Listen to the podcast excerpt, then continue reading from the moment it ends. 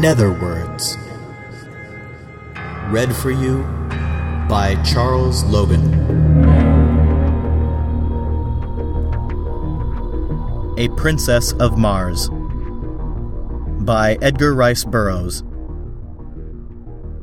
Chapter 12 A Prisoner with Power.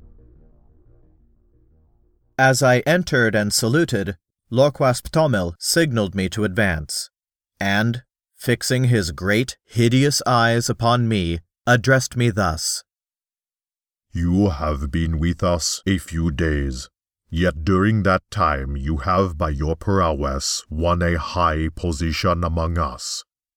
Be that as it may, you are not one of us. You owe us no allegiance. Your position is a peculiar one, he continued. You are a prisoner, and yet you give commands which must be obeyed.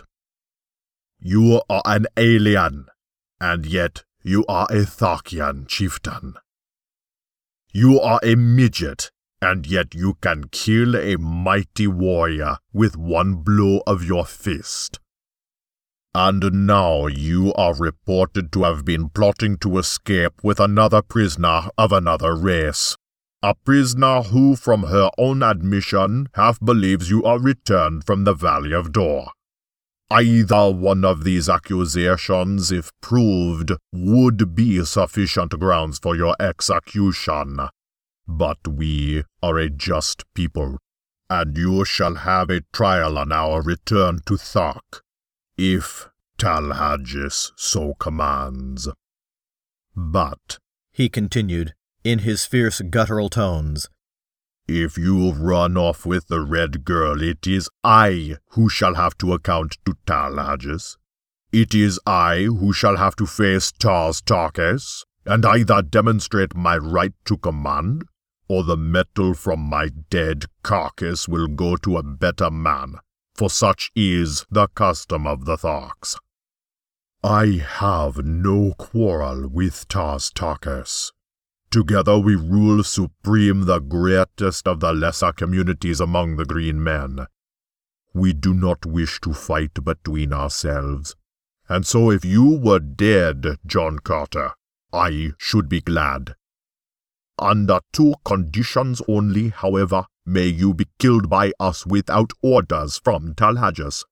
In personal combat, in self-defense, should you attack one of us. Or were you apprehended in any attempt to escape.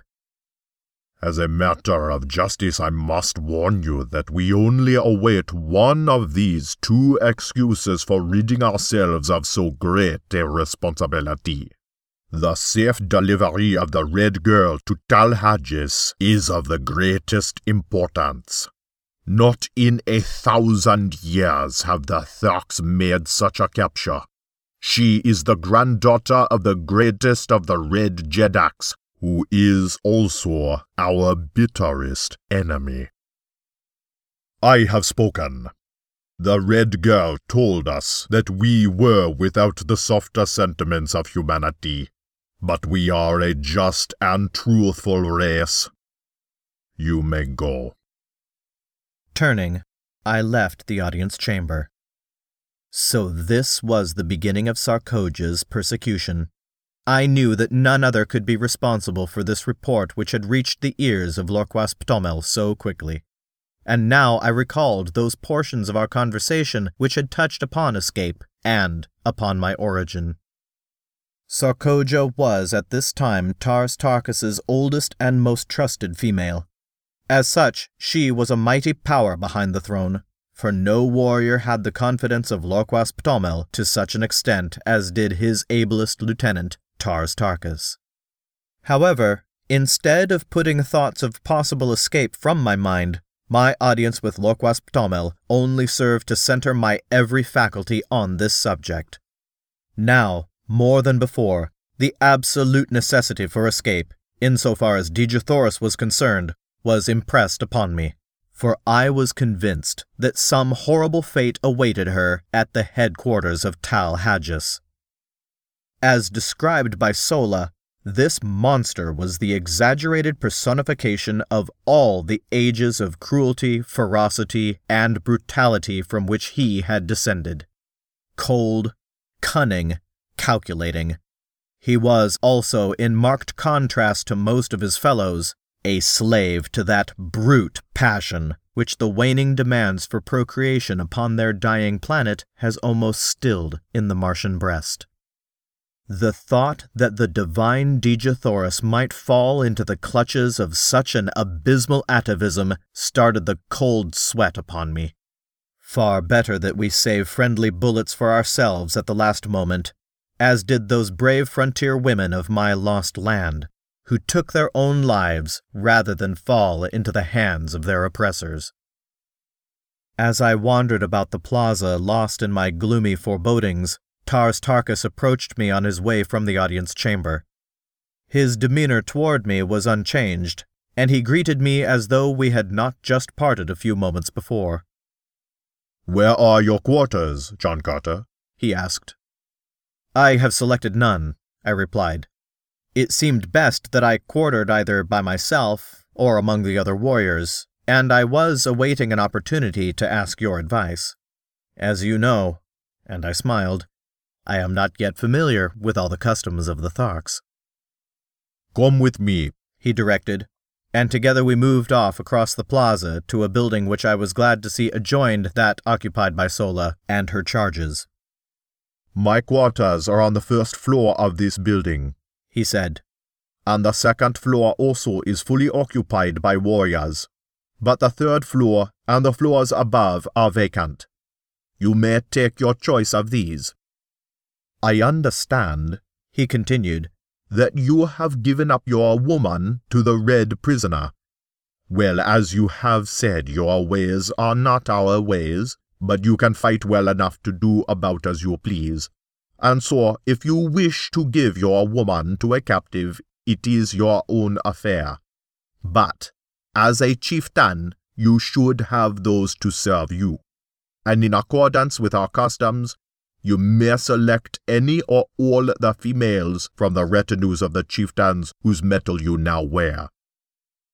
I thanked him, but assured him that I could get along very nicely without assistance, except in the matter of preparing food and so he promised to send women to me for this purpose, and also for the care of my arms and the manufacture of my ammunition, which he said would be necessary.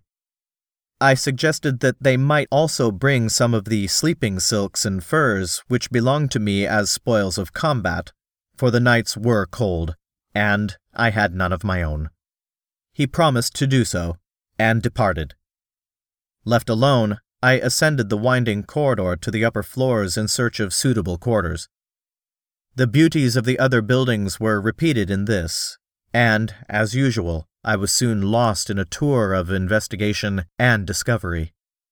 I finally chose a front room on the third floor because this brought me nearer to Dejah Thoris, whose apartment was on the second floor of the adjoining building and it flashed upon me that I could rig up some means of communication whereby she might signal me in case she needed either my services or my protection.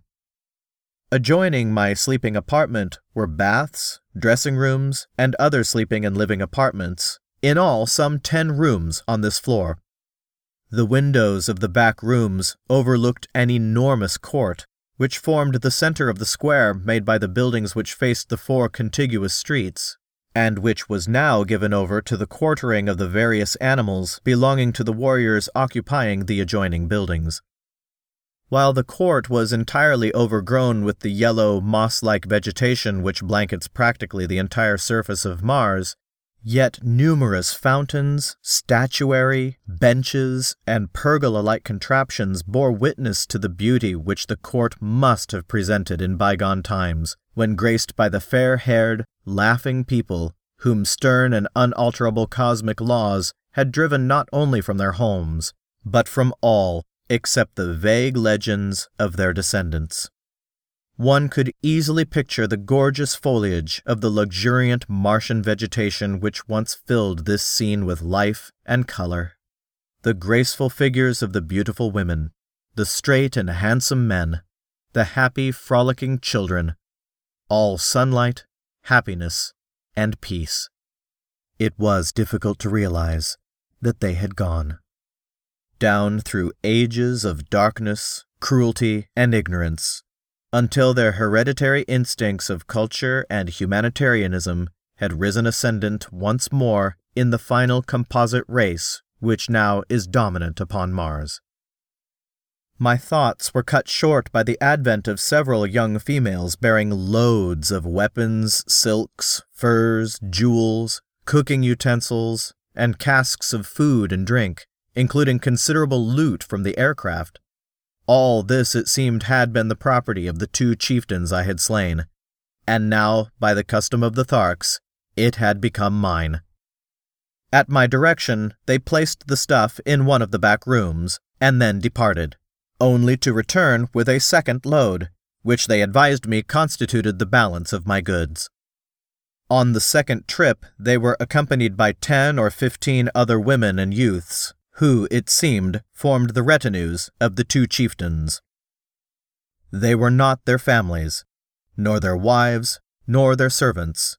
The relationship was peculiar, and so unlike anything known to us that it is most difficult to describe. All property among the Green Martians is owned in common by the community, except the personal weapons, ornaments, and sleeping silks and furs of the individuals. These alone can one claim undisputed right to, nor may he accumulate more of these than are required for his actual needs. The surplus he holds merely as custodian, and it is passed on to the younger members of the community as necessity demands. The women and children of a man's retinue may be likened to a military unit for which he is responsible in various ways, as in matters of instruction, discipline, sustenance, and the exigencies of their continual roamings and their unending strife with other communities and with the Red Martians. His women are in no sense wives.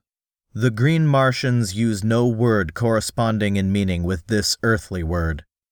Their mating is a matter of community interest solely, and is directed without reference to natural selection. The council of chieftains of each community control the matter as surely as the owner of a Kentucky racing stud directs the scientific breeding of his stock for the improvement of the whole. In theory, it may sound well, as is often the case with theories, but the results of ages of this unnatural practice coupled with the community interest in the offspring being held paramount to that of the mother, is shown in the cold, cruel creatures and their gloomy, loveless, mirthless existence. It is true that the Green Martians are absolutely virtuous, both men and women, with the exception of such degenerates as Tal Hajus, but better far, a finer balance of human characteristics even at the expense of a slight and occasional loss of chastity. Finding that I must assume responsibility for these creatures, whether I would or not, I made the best of it and directed them to find quarters on the upper floors, leaving the third floor to me. One of the girls I charged with the duties of my simple cuisine, and directed the others to take up the various activities which had formerly constituted their vocations. Thereafter, I saw little of them, nor did I care to.